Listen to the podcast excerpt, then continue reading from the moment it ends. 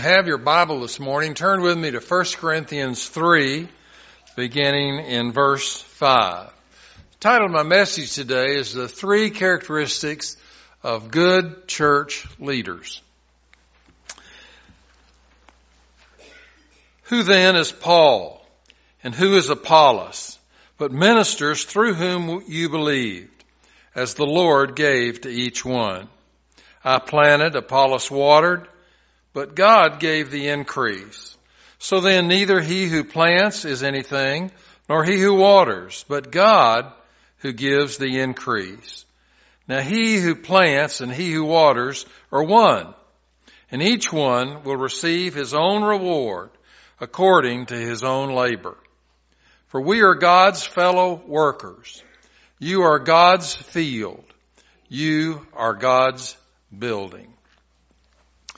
I think everyone that's here today can be a good leader in the church. Every single one of us. Fulfillment and joy go along with being a leader in a church. Did you know that? Fulfillment and joy. That's kind of what we're all after, I think. We want that in our lives, and this is the way we get it. You would be blessed by God for helping and appreciated by your fellow members. We have all kinds of uh, positions here in our church. We have a church moderator, a deacon chairman, a trustee chairman, a lot of other major jobs. We have a church clerk, a church treasurer, a missions chairman. We have a lot of committees. What I always try and get people to do is to get on one of the committees and then as a year or two goes by, you learn the how it works and how it uh, pushes ahead and all of that. And then you become the chairman and you become the one that uh, leads that particular group. In our passage today, Paul is saying immaturity of faith is the reason for all the troubles that they have at the church in Corinth. Now Paul started a lot of churches, but the one that was as much trouble as all the rest of them put together was the one in Corinth. That was the bad, bad church. Uh, they were always on the wrong note. They couldn't get on the right note.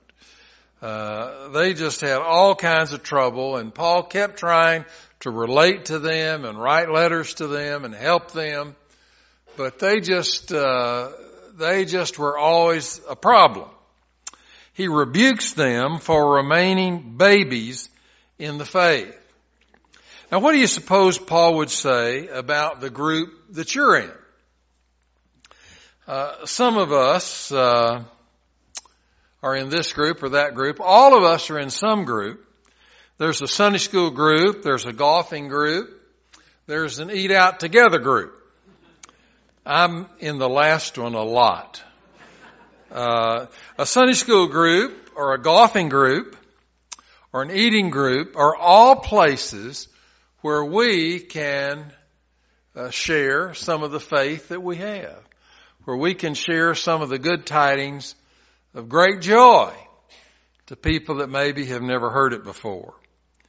A Sunday school group or a golfing group or an eat out group can be used by God to grow, to develop, to reach out, to touch others in a very specific way and draw them into that group and help them to become uh, one of those that are stalwarts in the body of Christ.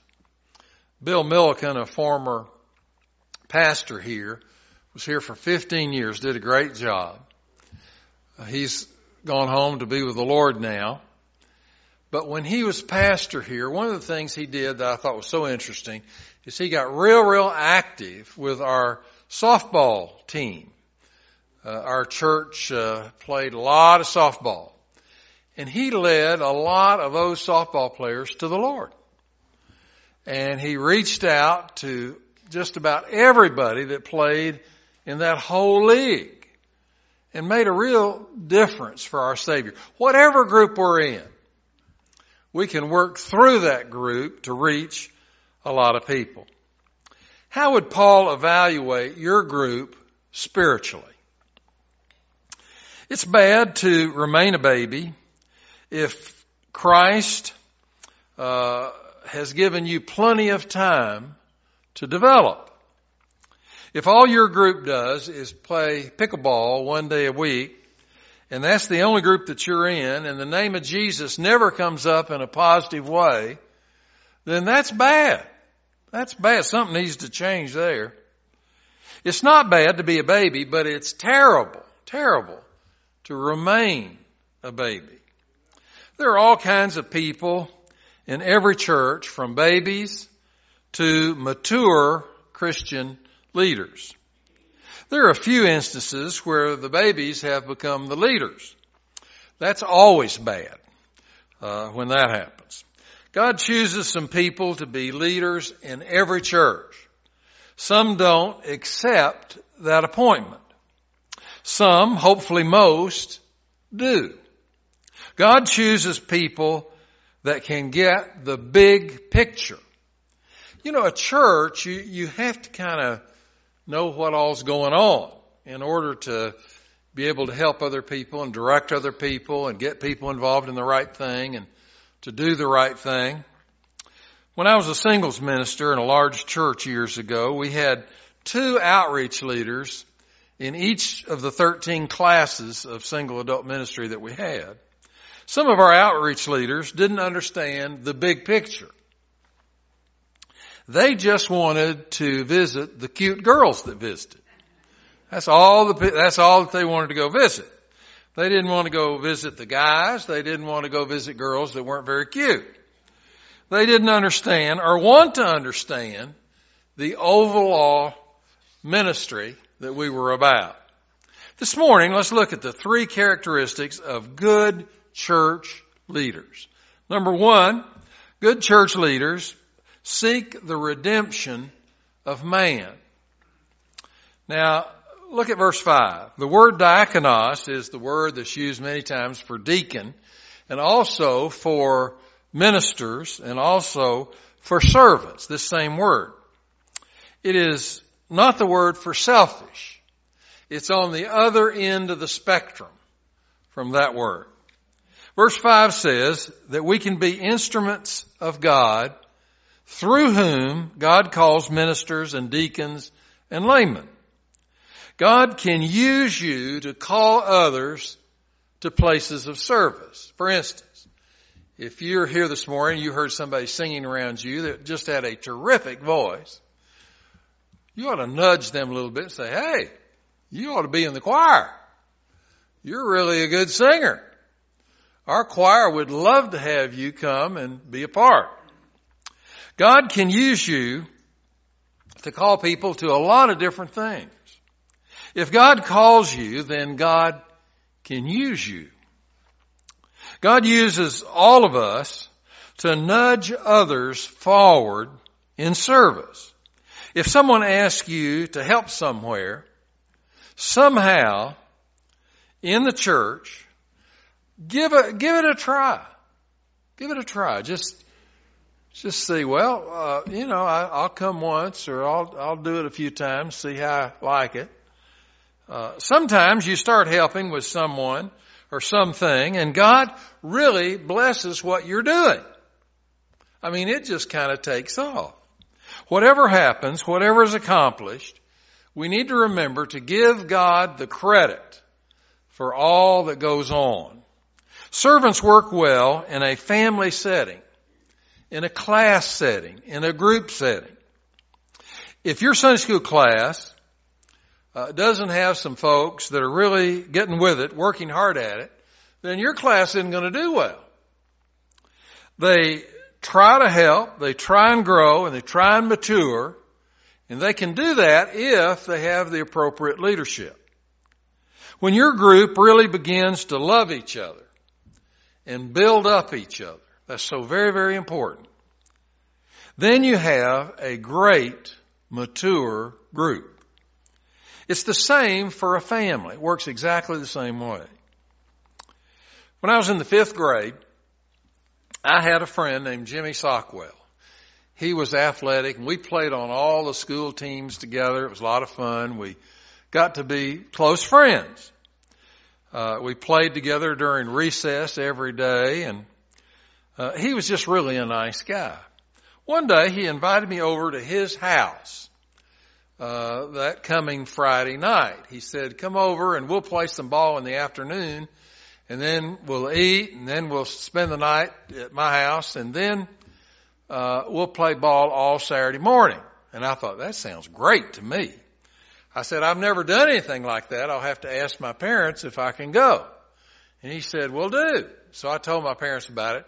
And my dad called the Sockwell family to see if everything was on the up and up, and I guess it was because uh, he said I could go. Well, Mrs. Sockwell picked us up on Friday afternoon, picked Jimmy and I up, and we got in the car and we went to their house. And almost from the time I opened the door of the car, there were a bunch of kids standing around. They said, let's play basketball. Well, I love to play basketball, so we got out there and played for a couple of hours. Mrs. Uh, Sockwell, after a couple of hours, went out on the back porch and called for us to come in and eat. And uh, I thought, well, that'd be great. So uh, here we go. We go into the house. I go to the dining room, and there's all kind of food there that I like. I don't like everything, but everything you know that was on their table, I thought that was great. So I got a plate and I started dishing up stuff and putting it on my plate. And Jimmy kicked me under the table. I was about to hit him when I realized that nobody was getting food for their plate.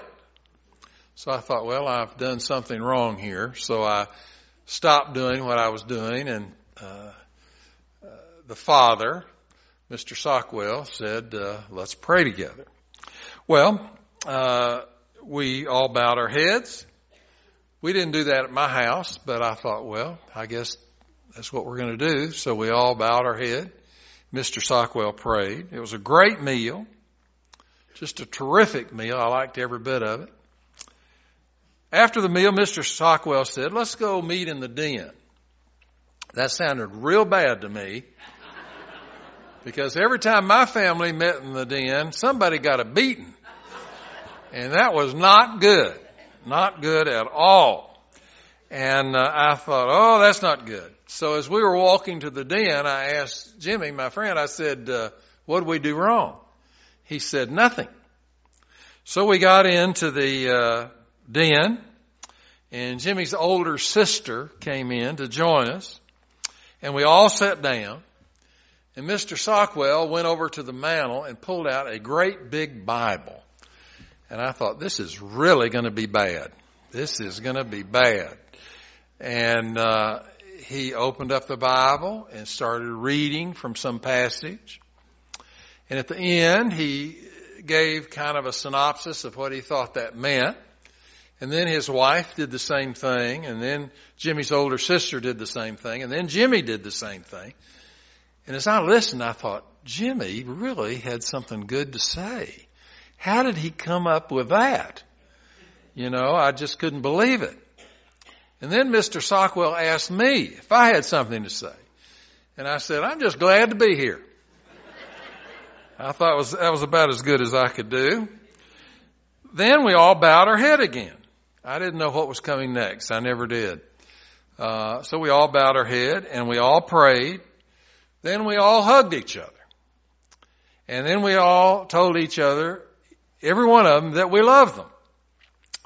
I hated hugging Jimmy's older sister. She was about seven or eight inches taller than I was. That's awkward for a boy to have to hug a girl you know, that's way tall. So I didn't like that. I didn't like hugging Mr. Sockwell. That wasn't any fun either. And then I had to hug Jimmy. That wasn't fun. It, just that hugging part I would have left out totally. Well, uh, we ate, we prayed, we did all the reading of the Bible, and so then Jimmy and I went upstairs to go to bed. And when we got up there, I had the upper bunk, he had the lower bunk, and I said, uh, Jimmy, how often do you all do all that stuff? How often do you go to the den and pray and hug each other and how, how often do y'all do that? He said, we do it every night. And, uh, he said, you know, it's not bad. Our family, we really do love each other. You know, I, I knew, of course, that we didn't do any of that stuff at my house. And so I thought, well, uh, maybe that's something we ought to do because our house is not very warm, it's not very friendly. Maybe that's something we ought to start. I thought maybe that's how family is really supposed to work. In a Sunday school class, you ought to have Bible study, you ought to have prayer, and you ought to have building people up in the Lord. Not tearing them down, not saying nasty, snappy things, building them up. The Sockwell served each other, helped each other, loved each other. And you know, that's how a ministry group works. That's how a church works. They reached out to me spiritually, the Sockwell family. I'd never had anybody do that in my whole life. But they did. Can we all do that? We can if we want to. Number two, good church leaders are people that God equips for ministry. Every Christian has specific spiritual gifts. Now you might have one gift and you might have a whole bunch of gifts. We don't make that decision as to which gifts we get. That's what the Holy Spirit does. Verse 5 says, as the Lord gave to each one. So every one of us here in the church service today, every one of us has a spiritual gift. We have different spiritual gifts. Some people love working with transients. Other people hate that. Some people love working with young people. Other people hate that. The point is, God has gifted you to do something. And what you need to do is find out what your gift is and then start using it. In your Sunday school class, we need to get a class president that is an extrovert. A person that will greet every single person that walks into the room, especially the visitors, every week. You need to get an in-reach leader. That's somebody who really cares about people. We have care groups in our church where you reach out to folks. If they're not there, you find out why. You call them. Say, are you sick? Anything I can do for you? You need help with something? To follow up. Get a person that cares about missions in your class. That really has a missions consciousness. And takes the group maybe to paint a room at Metropolitan Ministries or at the Good Samaritan Mission or at Hope Children's Home, something where you go and you're actually involved in home missions. That'd be good. We need to have an outreach leader or two in every class that's not apologetic about sharing the gospel. Sometimes the right people, the wonderful people, are pushed into doing something that's not right for them. Now, if that's been the case in your past, that doesn't mean that you won't like everything. It just means that maybe you got in the wrong pew there for a little bit. You know, there's a lot of different things that we can do. And when you get in the right thing, the way God has gifted you, then you can do a miraculous work. Church leaders should not be comparing and competing with each other, but helping each other. Always say something nice about the other person. Maybe you can help the other leaders to sharpen their skills.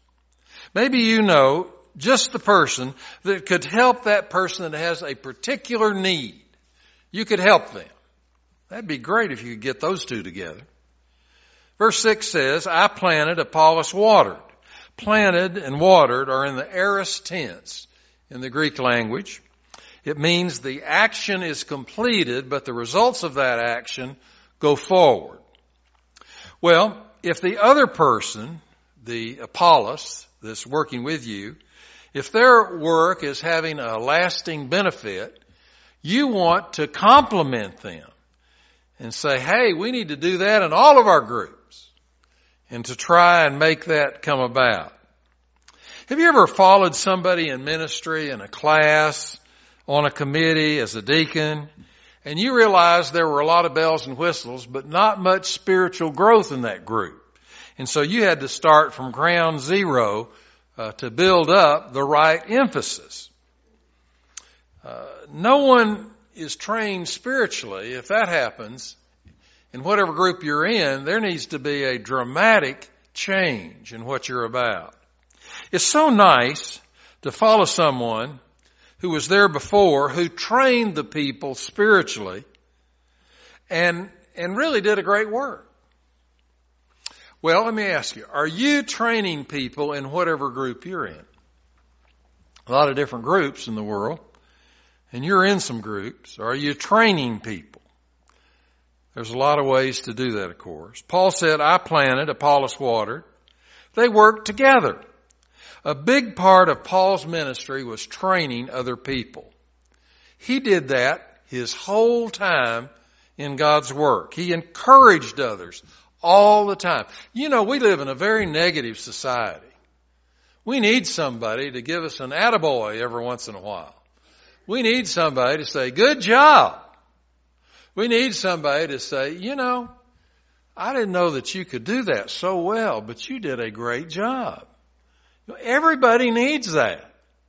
We need to be doing that not only to our family members, but our church family members and helping them. Paul spent a life mentoring other people. And certainly we ought to be about that. Verse 9 says, we are God's fellow workers.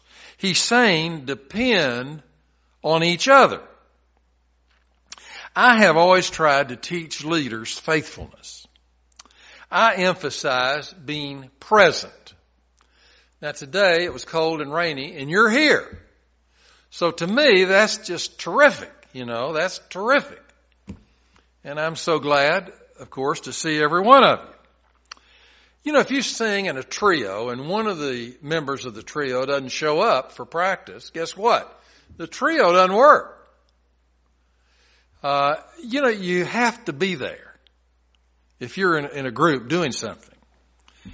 Uh, if it's raining, be, be there if you have a meeting.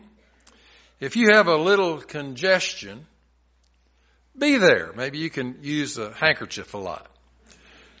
If you are not feeling well at all, be there. Sit over to, you know, a little bit away from everybody else and tell them, say, I'm, you know, I'm a little sick, but I wanted to be here, so I'll just sit over here.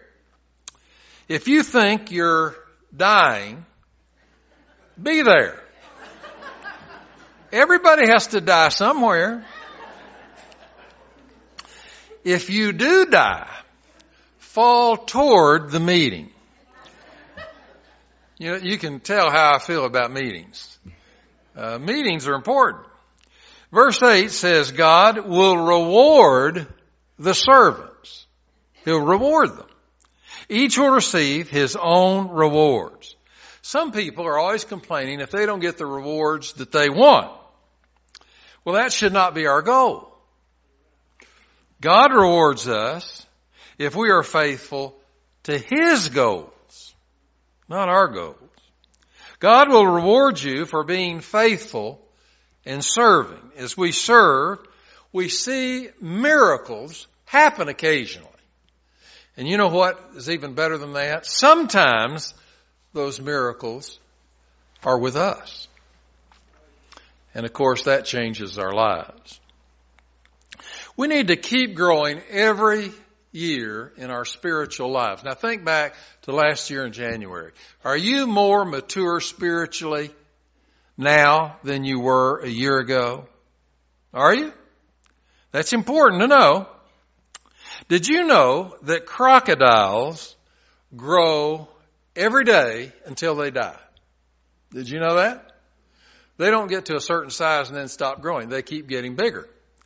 If you go to Alligator World, uh, you're going to note that there are three or four alligators there that are humongous. You know, 16, 17 feet. and you think, boy, how did they get so big? Well, they lived. They get bigger every day of their life until they die. Did you know that you don't want to be like a wasp? A wasp, now you can check me out on the internet on this this afternoon. A wasp is as big as they ever get the day they're born. Isn't that weird? I think that's so weird. We want to grow spiritually every year. We don't want to stay the same way we were when we were born. We want to grow spiritually. We want to work well with others and help them grow and let them help us and guide us perhaps in some ways. We want to pray for them and they will pray for us. Good leaders in the church are folks that sort of are mindful to those things. What's the best setting for all of that to happen? The local church. That's where it happens. You know, we each week uh, give an invitation.